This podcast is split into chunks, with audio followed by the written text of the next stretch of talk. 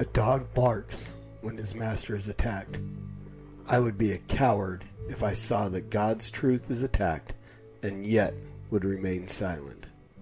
John Calvin. Get in a long tube with a bunch of demons. really believe that human beings are demons. No, I do not. And don't you ever say I did. This is my Bible. I am what it says I am. Well, it- There's probably a, a balance between, I believe you have to know Christ, but God is in hell. He is. And someone knows this for sure. all of mankind is going to end up somewhere in heaven. My mission really is to just help people of faith, especially, to re-examine this issue, to realise the church has got things wrong in the past. For those who are, are God's by faith in His Son.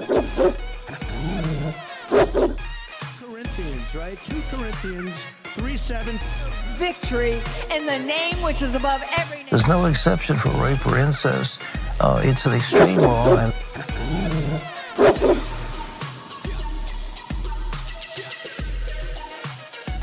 right now. Bones, ligaments, tendons, in Jesus' name. Get out here right now. So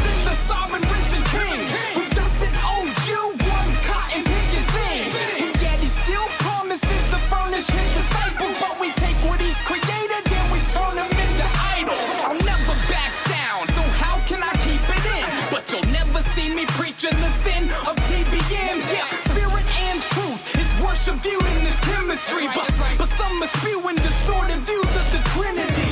You're with the enemy there. Lies have been bought. Whether you like it or not, you will either get shot. No reverence from these reverends, only pathetic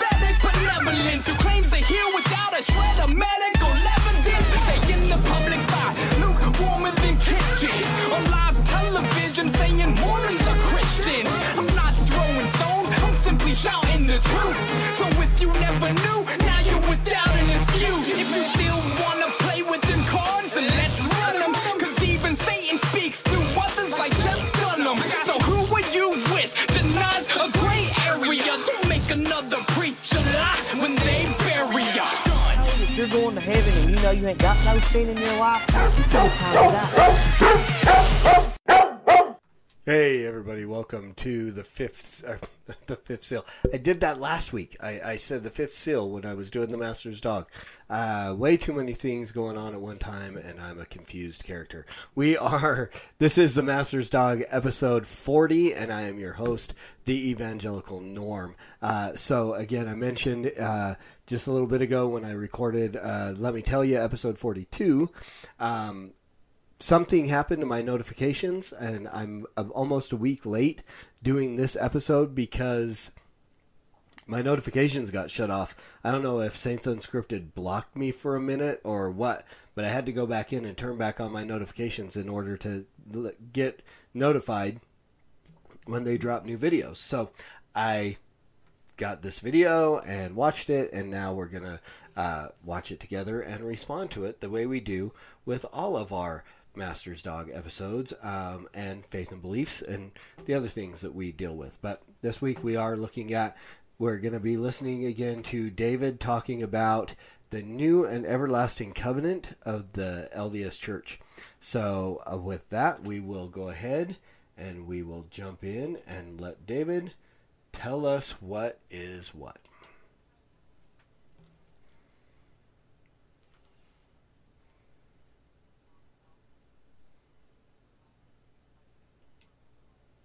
The new and everlasting covenant. The new and everlasting covenant. It's a very Latter day Sainty thing to say, so in this episode, we're going to talk about what the new and everlasting covenant actually is.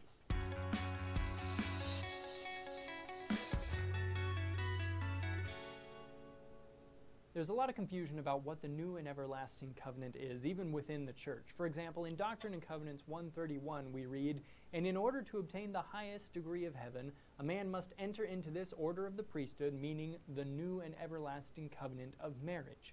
But in section 132, some try to make the case the new and everlasting covenant is plural marriage, which some early saints practiced. But then you've got section 22, which refers to baptism as a new and everlasting covenant. So which is it, marriage or baptism? Well, none of them, but Also, all of them. Let me explain with another scripture and then a quote. Section 66 says, Verily I say unto you, blessed are you for receiving mine everlasting covenant, even the fullness of my gospel. President Joseph Fielding Smith said, The new and everlasting covenant is the sum total of all gospel covenants and obligations. Marriage is not the new and everlasting covenant. If there are any here that have that idea, I want to say that right to them. Marriage is a new and everlasting covenant. President Okay, so let's let's deal with that for a minute because I wish I'd not let that get uh, go away. But so, um, okay, so the new and everlasting covenant is actually a new and everlasting covenant, and it's all part of a bunch of covenants and obligations. Did you hear that? I, I gotta back this up. Hopefully, I don't back it up too far. I gotta just a little bit. New and everlasting. Okay, the new and everlasting covenant is the sum total of all gospel covenants and obligations. Did you hear it? Did you hear that? This is what differentiates Mormonism from Christianity in the fact that the gospel of Christ has no obligations. Let me say that again. There are no obligations to the gospel of Christ. Jesus went to the cross and paid the penalty for our sin that if we repent and put our faith in him is it a, is repentance an obligation? No. Repentance is a gift. The Bible makes it clear that God gives us repentance. He gives us faith. Everything that we need in order to be saved is a gift from God, not a work on our behalf, not an obligation on our behalf. And then the things that we do do not become obligations, but they become gratuities, I, I guess would be a, a word I would use. They become products of our redeemed and penitent heart. So, doing good works, being baptized, taking communion, things like that, those are not obligations. Those are products of a changed heart, and they are things that we desire to do, not out of obligation, but out of desire because of what God did for us. We he changes our desires. So again, this is a really good quote to look at to go to understand that what the Mormons are pre- presenting to you is a covenant or a new and or an everlasting uh, what I can't even uh, a new and everlasting covenant which is based on your works. And if that is the case, you're never going to get there because your works are never good enough. And and I am going to be so passionate about this in this episode because of circumstances that I'm not going to talk about. Um, and I apologize, but I'm just not gonna. I'm, I'm not gonna go there. But there are situations right now, personally in my life, that make this far more important to me that you understand than it has in in a long time. And a, a new and everlasting covenant of works is not going to do anything for you. Trying to do good to earn your way, to to make God love you enough to let you in, it's not going to get you there. And it doesn't, you know, again, he's explaining these things out because supposedly these are things that, that people who, like me, who come and talk about the LDS church and how it is wrong and so on, they assume that these are the arguments we make. Well, you don't even know what your new and everlasting covenant is. It's polygamy, it's this, it's that. These are not things that we use that a good evangelist use. Now, apologetics is a great thing, and, and they have their place. But if we are in a one-on-one conversation with someone on the street, I'm not bringing this stuff up. I'm not. This is this is pointless to me. This is not something that I am going to use to argue against the Mormon faith. I'm going to share the gospel of Jesus Christ. I'm going to encourage people to repent and put their tr- faith and trust in the true Christ. I'm going to talk about the nature and person of who Christ really is. Those are the things I'm going to discuss and what I'm going to talk about. I'm not going to concern myself with what is a new and everlasting covenant. Polygamy will rarely ever come into the conversation unless the other person has brought it up as trying to move off onto a rabbit trail. So I, I speaking of rabbit trails, I got way far off on that one. So let this continue on. But I, I did want I saw that and I it, it I just wanted to make sure that I pointed it out. So marriage is a new and everlasting a new and everlasting covenant. Baptism is a new and everlasting covenant. What was why is it new? Here here again, uh, another thing. Why is it new? It's not new. These are this is supposedly a restoration of what was old. Right? Now we are under Christ when Christ came, he brought us a new covenant.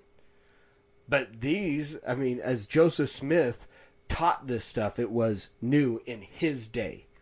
That's how I take it. Now I'm sure David is going to tell me no. This is this is was Christ referring to as new or whatever. But why is it new? If this is a restoration, isn't shouldn't this be the the old? And why does it change? I mean, it's constantly becoming new because it's constantly changing the marriage ceremony. at least the baptism, as far as I know, hasn't changed. I can still recite that um, from the three times I had to get dunked when I was eight years old because they weren't good enough. But let, let him continue. To them, marriage is a new and everlasting covenant. President Smith continued, It is everything, the fullness of the gospel. So, marriage properly performed, baptism, ordination to the priesthood, everything else, every contract, every obligation, every performance that pertains to the gospel of Jesus Christ, which is sealed by the Holy Spirit of promise according to his law here given, is a part of the new and everlasting covenant. Okay, so here again, all this stuff. It, it seems to me like somebody in this group, or Joseph, did not know what the word gospel meant because according to them when you talk to them about the fullness of the everlasting gospel and so on it's rules. It's rules and it's works and it's this and it's that. The gospel was the good news. In order to have good news you got to look at the bad news. The bad news is all men are sinners. We have all sinned and fall short of the glory of god for the wages of sin is death. That not no one is righteous. No not one that you know all the places in Romans if you walk down the Romans road that talks about who we are Ephesians 2 we were dead in our sins and our trespasses. The bad news is is we cannot work our way to heaven. We cannot follow the law well enough to get into heaven. But the good news is the gospel. And this is all the gospel is. It's not rules. It's not works. It's not anything. The simple gospel is the good news that God incarnate, Jesus Christ, came to earth, lived that law, active obedience, followed the law to the T, to the letter, never sinned, went to the cross carrying your sin, if you will repent and put your faith and trust in Him, carrying your sin to the cross, and He took upon Himself the wrath of the Father, which we deserve, so that we could repent, put our trust in Him, and be saved and reconciled to the Father. That's the good news. It is not uh, baptism is not the gospel. Communion in, in a Christian church is not the gospel. Ordination of the priesthood, marriage, uh, every other contract, obligation, performance. Do you hear the works in there? Do you hear it? Do you feel the burden that is put on these people who believe this? The burden that they have to carry in order to, to, to please their God? When all Jesus says is repent, put your faith, and believe in me. That's what Jesus said. That's what the gospel is. It's not all of this junk.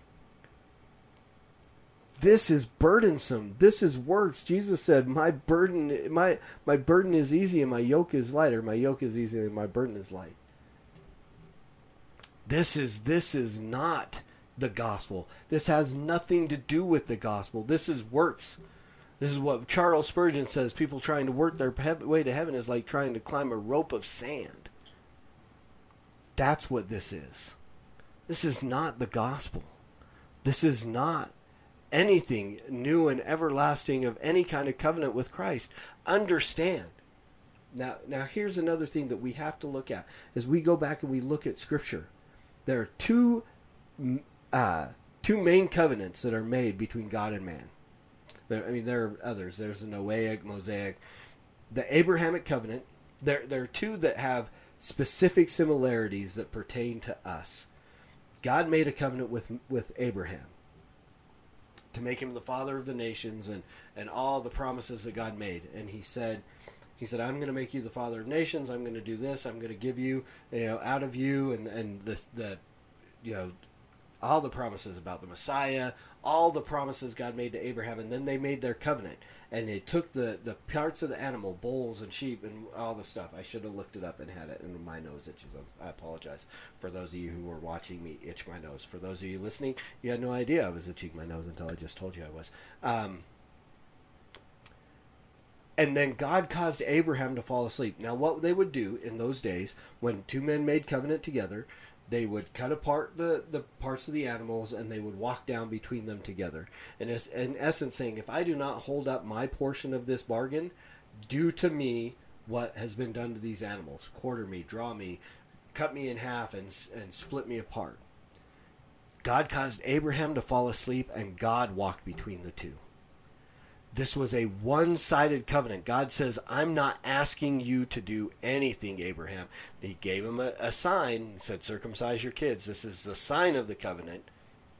But this was not this was not a work in order to do, to be the covenant. God said, I'm giving you this stuff. I'm making you this promise, and there's no reciprocal thing on your part. Jesus went to the cross and did the same thing.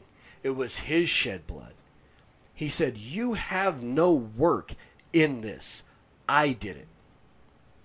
And anytime we try to add anything to that, that simple salvation that he gives, we, we dishonor what Christ did for us. And we violate that covenant by trying to take upon ourselves any part of it and say, Well, I'll do my part. You have no part. God grants the gift of repentance. He grants the gift of faith. It's why we, as, as Calvinists, we, we look at what we call limited or uh, particular atonement, where God chooses the doctrine of election. He chooses those who He's going to draw to Himself. And He gives the gifts that are necessary to be saved. And it's not a work on our part, it's not something that we do, it's something that we receive from Him this is all works. This is this is burdensome. This is hard. This is not what jesus promised us in the good news. This is not good news. This is not gospel. This is this is mandate. This is dictate. This is uh, you do this. This is law is what this is. This is law. I knew i'd find the word i was looking for Okay, so the everlasting covenant is all gospel covenants and obligations. This is totally consistent with scriptures like Isaiah 24 5. The earth also is defiled under the inhabitants thereof, because they have transgressed the laws, changed the ordinance, broken the everlasting covenant. And this sets us up nicely for the next question What makes the everlasting covenant new? From the church's website, it is new every time it is revealed anew following a period of apostasy. It is everlasting in the sense that it is God's covenant and has been enjoyed in every gospel dispensation where people have been willing to receive it. Okay, in other well, I words, guess it you isn't answered new that in the sense of, hey, my dad just gave me this new thing that nobody's ever seen before.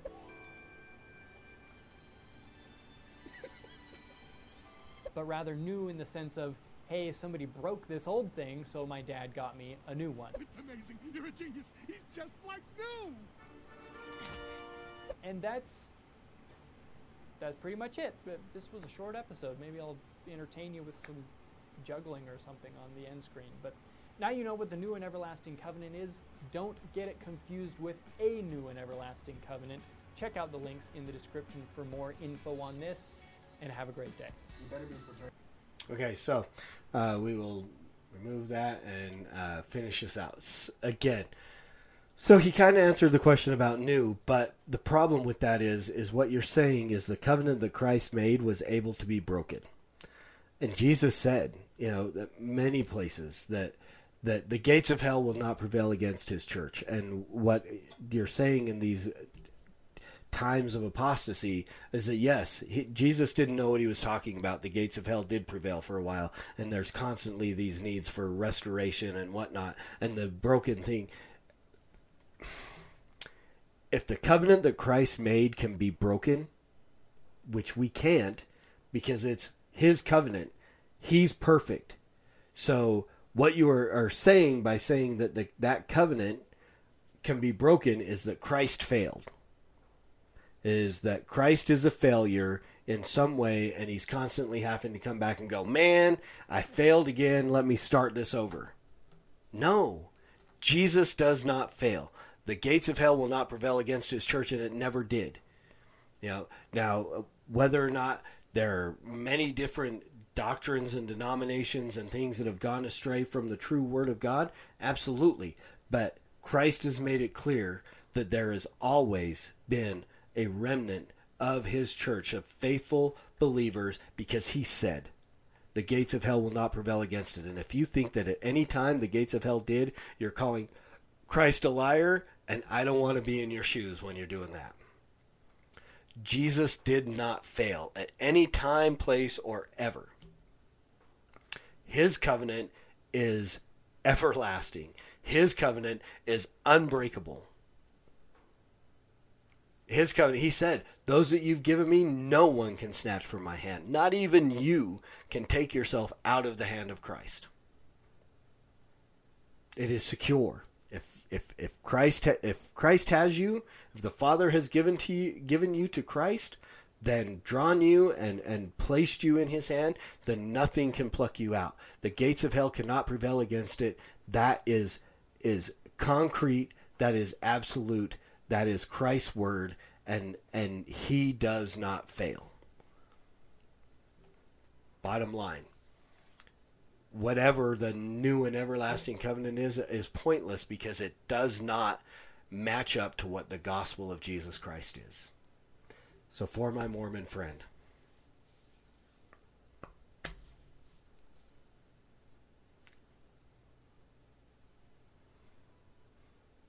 reject the false gospel.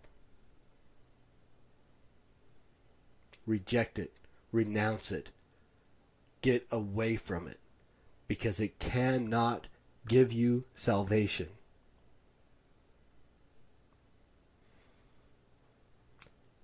there will be those who pass from this world to the next believing the lies that Joseph Smith taught and every prophet from prophet from that point down has taught that will find themselves in hell justifiably because of following a false Christ, a false God, a false gospel. I beg you to hear what I talked about as the gospel of Christ to hear the words that I, I, have I've shared, hear and, and look into it. Go read the Bible for yourself. Read John. Read the Gospels. Read the epistles. Learn what it is that Jesus has really done for you and who he really is. He's not the brother of Lucifer, he's his creator. There's nothing that is created that Jesus didn't create. understand who he really is and what he really wants from you. And please turn in repentance and faith in what he did and in nothing that you can do.